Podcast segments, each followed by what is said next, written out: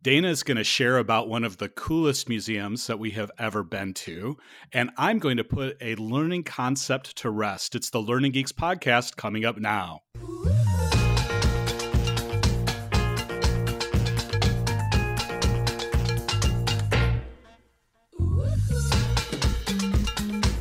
All right, welcome back. Welcome back, folks.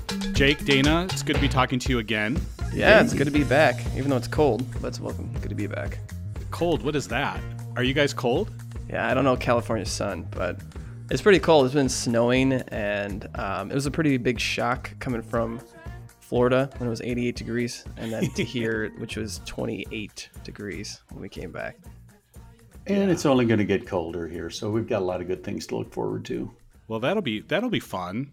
Yeah, it's a little chilly around here. It's probably upper 60s or so, but it's cloudy. We've been struggling. So we're, we're recording this. I'm not sure when we'll actually post this, but we're recording it the week before Thanksgiving. So the Monday before Thanksgiving. And um, we're the week where most of, people the week where most people start to check out especially for those hopefully hopefully people will check out our podcast yeah, yeah exactly exactly so, uh, so it's that week, but we've been in Southern California. You know, we've been face, fighting the fires, and yeah. um, I don't want to be too somber before a Learning Geeks podcast, but um, fortunately, one of the things I'm thankful for is is my family and myself are safe and okay. Uh, we do have some friends who had some considerable losses, and that's just very sad. So, our hearts go out to all of those people. And um, for everybody in Northern California where the air quality is really bad right now, please take care of yourself and you know put a mask on and, and all that kind of stuff. Absolutely. Yeah. So. It's just it's just a hard story to hear. I mean, I know for you for being out there, you hear it every every day, and I mean, we hear it all the time too. But we're it, it seems so far for us because where we're at. Yeah. But um, it's just but when you when you start story. to uh, hear the numbers, ten thousand over over ten thousand structures destroyed, you start to think about the n- not only the individual homes but the businesses and the people who had careers in some of those places that won't be transferable. Or even a thousand people that are unaccounted for. You yeah. know the numbers. It's just just a sad thing. I, I, wish we could always do more. I know there's more to do. There's always things that we can do from wherever you're sitting at. So whatever those are, definitely uh, take whatever charity options you can and and and go with it. Please do. All right, let's lighten it up a little bit, huh? For sure. Okay, so so Dana, uh, you and I this past summer got a chance to experience a museum that made an impact on both of those, and I know you yeah. want to talk about that today. Why don't you to dive in on that? And I'm sure Jake and I will jump in as as needed. Yeah, I'd be glad to do that. It was indeed one of the best museums I've ever been to, if not the best museum. And it was not that it was a huge museum, but it was an excellent museum in the fact that it told a, a beautiful story, an interesting story. And it told the story with a bunch of subplots. So each exhibit almost was a subplot of the big story. So the museum we're talking about is in Stockholm, Sweden. It's called the Vasa Museum. Now, the Vasa was a ship, and frankly, I'd never heard of the Vasa before. But after having experienced that museum, it's something that I, I will never forget. So, a little bit of background the, the Vasa was to be the most powerful warship in the Baltic in the 1600s. The idea behind the way it was being built and designed was it was supposed to strike fear into the hearts of anybody who opposed the kingdom of King Gustav II Adolf. And the ship, eh, part of the design, it had 64 cannons on two different levels. Now, the two different levels was something that had never been done before. That was a design that was introduced by the king. The cannons were also bigger than any other cannon. Um, they were, because of that, they were heavier than any other cannon. Uh, and the Vasa also had a very large crew. Most of the crew were soldiers who could both man the guns and also overwhelm any enemy that boarded the ship. So this was the dream of, of King Gustav. Uh, it was to be big, it was to be massive, it was to be uh, intimidating, and it was to be one of the crowning accomplishments of his reign. Now, when I started the explanation, you'll notice that I said it was was to be the most powerful, and it was to be a crowning accomplishment. The was, the was is important because the ship was built and it did sail. But here's the rest of the story. During the construction, the designer, a guy whose name was Heinrich Hybertsson, he was an experienced and well respected master shipwright. He would get revisions from the king because, of course, everybody knows the king knows best. Instead of one floor of cannons, the king said, we're going to have two floors. Instead of standard cannon designs, we're going to have bigger, meaner cannons. Uh, the boat, he wanted it to, to keep it narrow and tall to ensure that it would be speedy and be able to race through uh, at, with just a little bit of wind. And the, the shipbuilder, as he would get these revisions from the king, he would be increasingly concerned with each revision that the design that the king gave. But the king knew best, and everybody knew that. Um, the shipbuilder, he was not really in a circumstance. He didn't dare protest the revisions, but he forged ahead. He built the ship consistent with every whim that the king introduced. Um, so I said the ship sailed. So it was on a Sunday in August of 1628. The Vasa set sail, and it was a calm day but the challenge did you take, was like, that thorough notes when you went to the. I, I, I, don't remember I, you walking around with a notepad, but getting the dates, that's amazing. Yeah. You know, like I said, it was an impressive photographic museum, memory. Right? This is incredible. Yeah, yeah, yeah. I did take a lot of pictures. You did, yes. Um, so uh, anyway, Sorry, I didn't, so to, it, I didn't mean to blow your vibe. Go ahead. No, that's fine. That's fine. It was we needed that let whatever seven minute break or whatever. Anyway, it was a calm day and the boat was starting to go out into the the, the bay. But even a slight breeze caused because it was tall, right? It caused it to tip a little more than it should have. So the first breeze came and, and the ship started going down, but then it was able to correct itself. And then a little bit stronger breeze came. And then what happened is because the cannons were heavy and the doors to the cannons were open, the water started rushing in to the lower level of the cannon bays. And that really just kind of took the ship down because once the water started coming in and they couldn't get it, uh, get it, get the water out, the, the ship just went down. And for 333 years, it sat at the, the bay floor. Um, and because it was deep enough, nobody really knew where it was. You know, this was in the 1600s where they didn't have all sorts of sonar technologies and things like this. So it was in um, it, it, was in 1956 when they finally located it, and in 1961 uh, they actually were able to raise the ship to the surface. And then over the next couple of years, they um, preserved the ship, and so the Vasa Museum you can actually go in and you can see the ship you can't walk on it, but you can walk all around it on two or three different levels. You can see what's left of the cannons. You can see the cannon holds, and it's just an extremely impressive thing. So it was great from a storytelling perspective, but to me, it was also interesting to think about this idea that the king knew best. And the way that I like to relate that to learning is sometimes we are looked at as being experts in certain things and we feel like, hey, I need to have the answer to that. Um, but when we do that, if we don't really have the answer, um, we're, we do not have the humility like the king would have benefited from. Um, to, we might just say, this is the way it is, and have that king knows best attitude.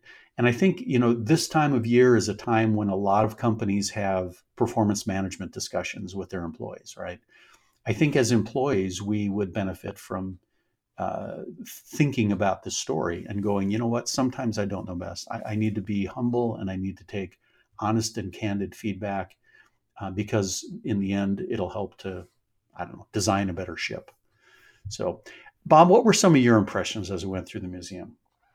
Oh, there's so many good lessons. Um, you know, one of the things that I remembered is the reason why the wood stayed intact at the bottom of Stockholm Harbor was because it was so polluted, right? That all of the the bacteria that would typically eat away at the wood of the ship were, were dead. It's like there's nothing there, and so it just sat there idle and protected by mud. And you know, there's a uh, there's definitely a an environmental lesson to be had there. Um, it's interesting, Dana. I think the lesson you walked away with as a learning designer is a little bit uh, more noble than mine. Mine was a little more victimy because I, I immediately started thinking about all of the stakeholders that come mm-hmm. to us and are like, we need oh, a yeah. three day in person classroom session to teach stuff. And, yeah.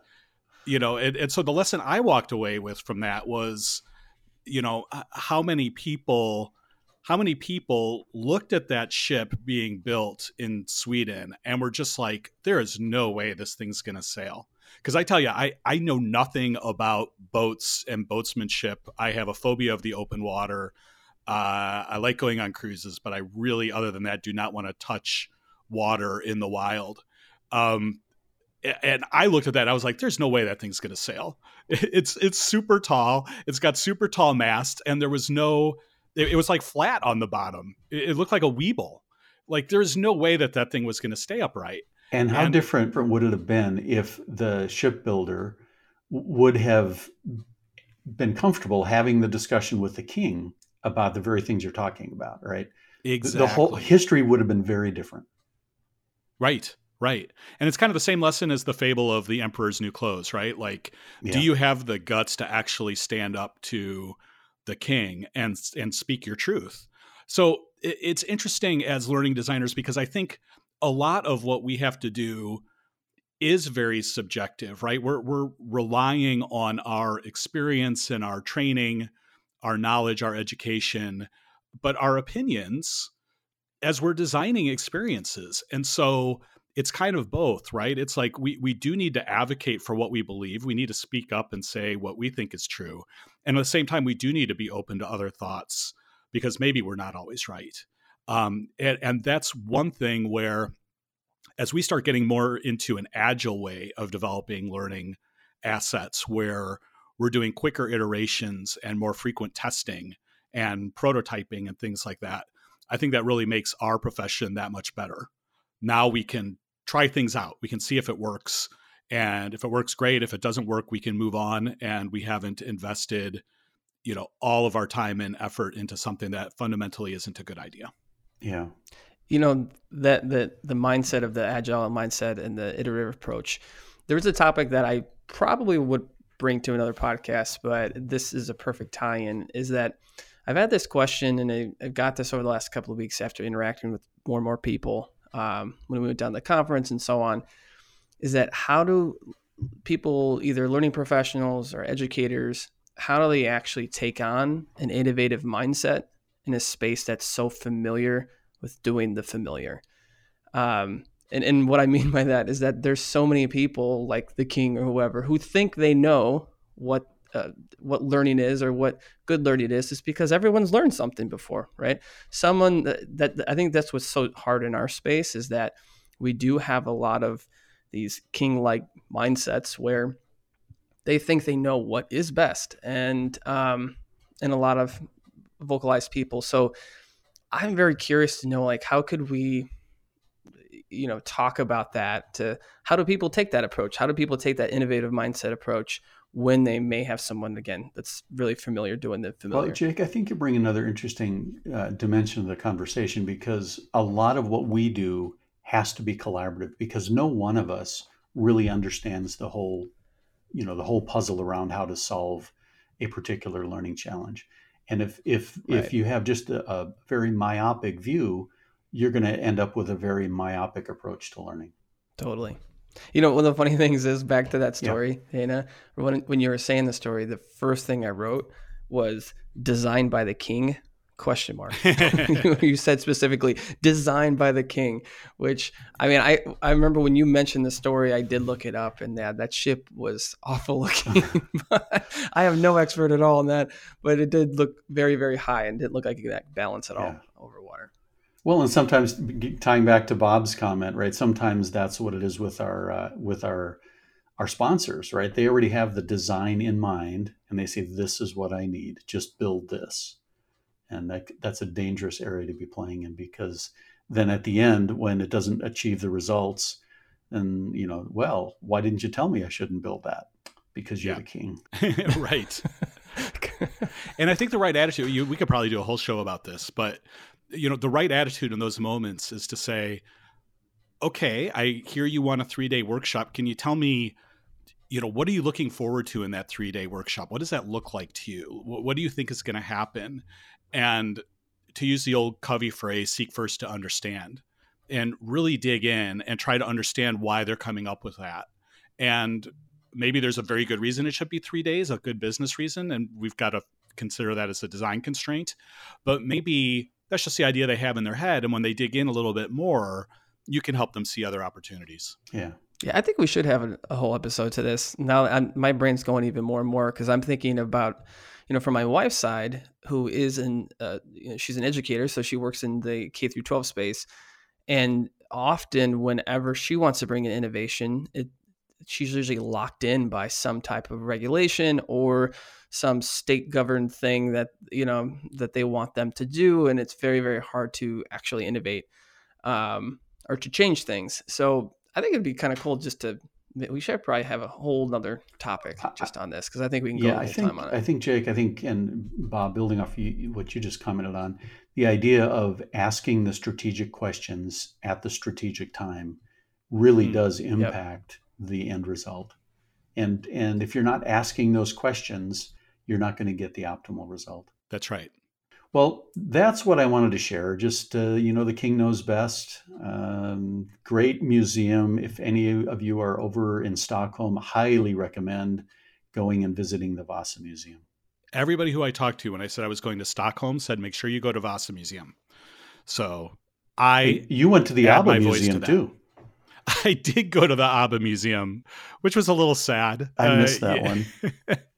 there's not so many not so many lessons or applicability to learning from the ABBA Museum. It's an experience. Uh, Stockholm's there, a great city. Yeah, Stockholm yeah. is a my favorite city. part data about Stockholm, and then yeah. I'm going to transition here. Was remember we were walking around. It was a beautiful day. Everybody was in shorts. Everybody had ice cream, and we asked somebody, you know, is this a typical summer day in Stockholm? And they said, oh no, we get like one day a year that's like this, and everybody walks around and wears shorts and eats right. ice cream on that day. Right. they, they, all have one pair of shorts that they wear one time a year. yeah. so we were very lucky. So, all right, let's uh, let's turn a corner. Uh, we are past Halloween, and yet I am going to try to lay to rest a zombie of an idea we we need good like you know funeral dirge music, Jake. At some point, you know, we said well, that last that means time, that you didn't we? listen to my yeah, you, I was gonna say you didn't listen to our last podcast then, because I think I added I added some type of funeral music. I did. If you didn't like it, that, if, if, that's the way to say you didn't like no, it, I, I forgot. I missed it. I maybe I didn't listen to that one back when we were done. So okay. Um. Anyway, funeral dirge music.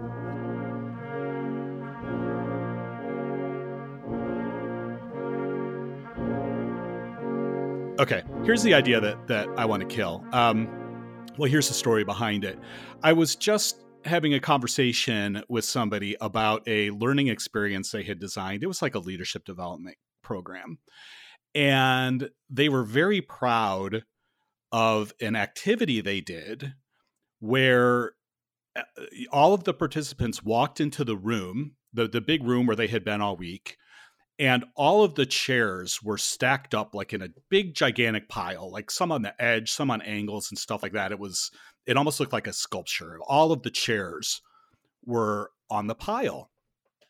And the participants walked in and they kind of stood around the edge of the room and they looked at each other. And then the faculty person came in and said well why isn't anybody sitting down? And the participants look at each other and said well we didn't know that we could take a chair from the from the pile. And they said well nobody told you that you couldn't did they?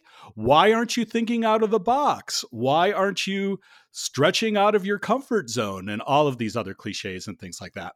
And they were very proud of this. And and i have to admit I have probably from time to time designed learning activities kind of with a similar feel to it and I'm going to call these the the mind screw activities. I probably could call them something different, but this is a family show, so we'll call them the mind screw, where it's like, you know, you put participants in a deliberately confusing situation, and then you just kind of sit back, probably with a little bit of a smirk on your face, and watch to see what they do or not do, and then make some very judgmental comments about you know why what their motivations were or why they did or why they why they didn't do things like that. And i would like us all to pledge that we are never going to do those type of experiences again. No more of those let's think out of the box. No more of those uh, you know let's get out of our comfort zone. Try to avoid those. And as I say that, I'm going to backpedal just a little bit because I do like abstract learning experiences. I like types of things like going to the Vasa Museum and thinking, hey, you know, what can I learn from this that I can apply to my job? Uh, I, I am all for that type of thing. But those work, those work and they work the best when there is a very clear connection between what you're experiencing in that abstract activity and what the actual learning objective is. And so often when I've seen these things run, that is not clear. You know, that it's not made clear. And so the learning doesn't really take place. So maybe you stretch out of your comfort zone in terms of grabbing a chair off a pile or you know even like a ropes course type thing right like like being brave enough to climb a telephone pole or something like that but can you really make that translation from that experience back to something that you're going to apply at work that we need you to I'm a little bit more skeptical about that. And you know, my my last thought on this, and then I'll see what you guys think about it, is um, I, I think right now it doesn't work because now people kind of expect it, right? So it's like if you walk into a corporate training event and there's something weird, like all of the chairs are in a stack in the middle of the room, or the participants are gone, but now they're all cows, or something, you know, something bizarre, it's like, okay, you know that it's some gimmick. And you kind of just sit back and wait, right? Like you're not going to dive in and interact. Um, you're just going to kind of sit back and say, okay, what is the gimmick? Like, tell me what it is. And if anything, it's going to cause frustration as opposed to that peak aha experience. So that's why I think that we should lay these things to rest if this wasn't a podcast, you'd be seeing me nod my head on so many of the things you're talking about. So I don't know if you guys know this, but several years ago, um, I actually led some of the high ropes courses, and um, you know we had them over at our uh, one of our training locations. And you know, honestly, there were some of the things, some of the uh, activities you engage people in where it was pretty easy to make the connection right? Because there's basic communication, mm-hmm. or you could put constraints on them. But there were some other ones that were, to me, were kind of stretching it. And that might have been because I didn't quite get them as a facilitator, or it might have just been that they were poorly designed. I think part of the key of what you're talking about is there's this notion, and I think we could talk about this at some point too. There's this notion of having desirable difficulty, right? Mm-hmm. Because learning is supposed to be hard, or we know that if learning is hard, uh, that it's more impactful. But if it's too hard, if you can't make the connections, um, then it's really not of value. And I think part of what you're talking about is, you know, you can't even make the connections in some of these things. Right. A, a wise person once said that it should be effortful. Mm-hmm. Mm-hmm. Yep. Right. And uh, every time we talk about that, I think about flow and, you know, Mihaly Csikszentmihalyi's work around flow being that that perfect balance between uh, challenge, too challenging and too hard, and too easy and too boring. Yep. And when you're in that valley in between, that's that effortful state that we're going for. And a lot of times when we have experiences like this, it's just pushing into the too hard or at least frustrating. Right, right. And, and there was this great talk that I remember uh, watching. It was it was an MIT talk, and a couple neuroscientists were on there. And, and I, I, was rushing to try to find this direct quote, but there's a negative side effect of amplifying the amygdala, meaning that it can be so intense, meaning the memory, which then strengthens that scene. So we may not remember anything about the actual content, just the fact it was intense. So basically, mm. we we will forget anything that was good or the actual intent of something and we're only going to remember the bad or the challenging and then that's going to be the scene that we remember we're creating mm. a scene within our memory and that's what's going to happen so there is that fine line to do it within anything that we do and if we overstretch the the point and just make it again a gimmick you're just going to remember the gimmick not the actual right. point of it well i think at the end of the day if you as a learning designer run an activity and at the end of it, you feel like that kid from The Simpsons, and you want to go aha. like you're probably doing it wrong. That's not the type of experience you want to create for your learner. It, just uh, think about how much time you spend on those gimmicks to then come up with one simple probably outcome that you could have probably easily said. I understand right. that you, again you're trying to create again a scene in your head, but I, I see that happen more often. People fail at it where it feels like a gimmick or just has gone too far. But the amount of effort you you, you put into that, or sometimes cost, depending on if you hire somebody, you know, especially to bring it in and make that connection, it can just get insane. And I think one time, one way of looking at this is if you're designing something like that, take a step back and say, if I were the participant, yes, what would yeah. my reaction be? Right. And in some cases, you go, my reaction would be great because you're the designer and the king knows best after all. That was my idea. yeah. But uh, I think a lot of times you think, okay, am I really going to put people through this? Are they really going right. to get it? If I were doing it, I, I, think that's just a really good reality check. And I think going back to Dana, your your point with your story before, be aware that if that was your idea, not just only yourself mm-hmm. ask it because again maybe it's hard for you to you probably believe that it is a good idea so get other people's opinions people yeah. that are far away from it. it. Yeah prototype mm-hmm. it test yeah, it get it some ideas yep so hey in closing by the way speaking of of immersive experiences and things like this i don't think i told you guys on wednesday my boys and I have tickets to go see. We're going to go see Wreck It Ralph, which is opening day on Wreck It Ralph. Ah, yeah, I want to see that. And then one. when we're done, we're going to go over to the Void and do the new Ralph Breaks VR experience. Oh, oh nice. Oh, so we're doing the it. double feature. And from what, yeah, from what I've heard, uh, ILM has learned a lot from what they did with the Secrets of the Empire, and this Wreck It Ralph experience they did is supposed to be the best one ever. Oh. So I am very excited to try it, and I will report back uh, what I find and, and what I learned from that.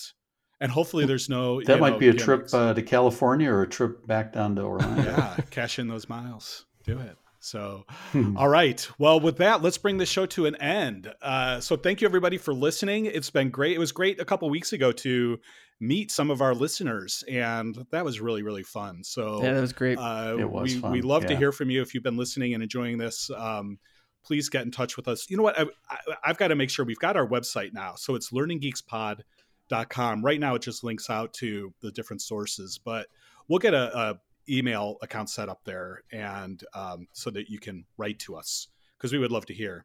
Yeah. It'd be cool to get some ideas for stories or people's stories right to then talk about too. That'd be even cool. That would be great. It would. Well That'd our web designer will be coming home uh, tomorrow I'll be picking him up from the airport, and I have him. I have so him hostage. Feed him some turkey and exactly. say, "Hey, get to work." I have him hostage for the weekend, so we'll see what we can do that. Uh, but in the meantime, thanks again for listening. Uh, it's been great to talk to you. So on behalf of Jake and Dana and myself, this is Bob saying, "Have a great Thanksgiving week," and thanks for listening to the Learning Geeks, Learning Geeks, Learning Geeks podcast. Bye bye. Thanks, everybody. Take care, everybody.